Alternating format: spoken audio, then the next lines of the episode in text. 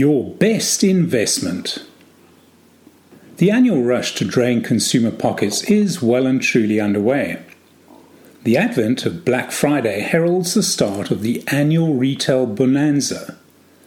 A dizzying array of special offers conspires to loosen our collective purse strings and wallet clasps at a time when many are swayed by the promise of annual bonuses.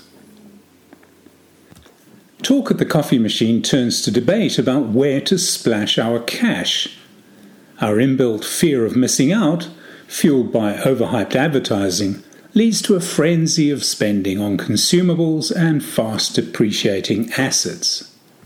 This is a time that calls for cool heads and a rational assessment of the best investment of our precious disposable income. Stephen Covey published his classic, The Seven Habits of Highly Effective People, over three decades ago in 1989. It's a great credit to his work that it is so well known and so frequently quoted from to this day. If you haven't yet read it, take it from me that it is well worth your time. The seven habits that he encourages people to adopt are both simple to understand and powerful in their application. His seventh and last habit is the one that still resonates most with me. Sharpen the saw Principles of Balanced Self Renewal. In it, he stresses the importance of continually renewing and refreshing one's personal production capability.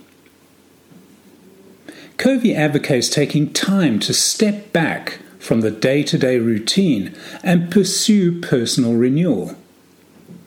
An important source of renewal is learning and development targeted at honing one's skills, strengths, abilities, and potential. Covey uses the metaphor of a sharpened saw and demonstrates that with the example of a lumberjack who gets paid according to his productivity. Without taking time out from his work to sharpen his saw regularly, the lumberjack's productivity or the number of trees he is able to cut down in a given period will drop dramatically over time. The learning is equally, if not more, valid for those of us who work in desk jobs. Our minds can be equated with the lumberjack's saw. We use our minds to apply the awareness, knowledge, skills, and experience that we have acquired over many years. Our minds need to be kept sharp if we are to succeed and prosper in today's competitive jungle. The point I'm making, with help from Stephen Covey, is that it is vital to make a regular investment in your own capacity.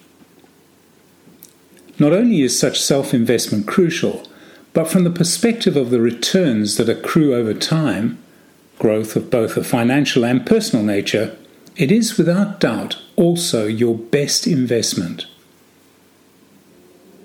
As I write this, we battle with a sluggish economy and money is tight. And for that reason, many will argue that the time to invest in one's personal growth and development is not right.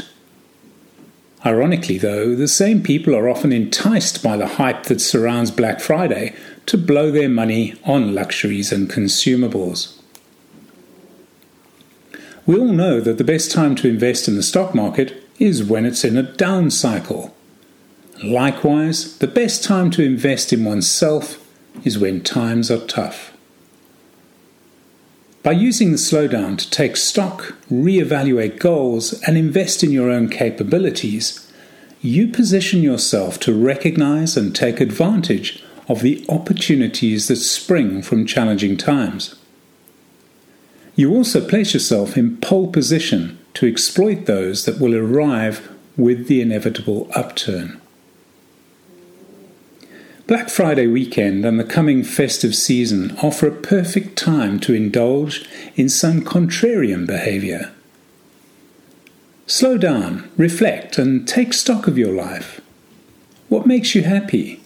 What kind of life would you love to live? What can you do to prepare for that life? Instead of following the herd, do something different. Make your best investment. An investment in your own self awareness, growth and development. It will repay itself many times over.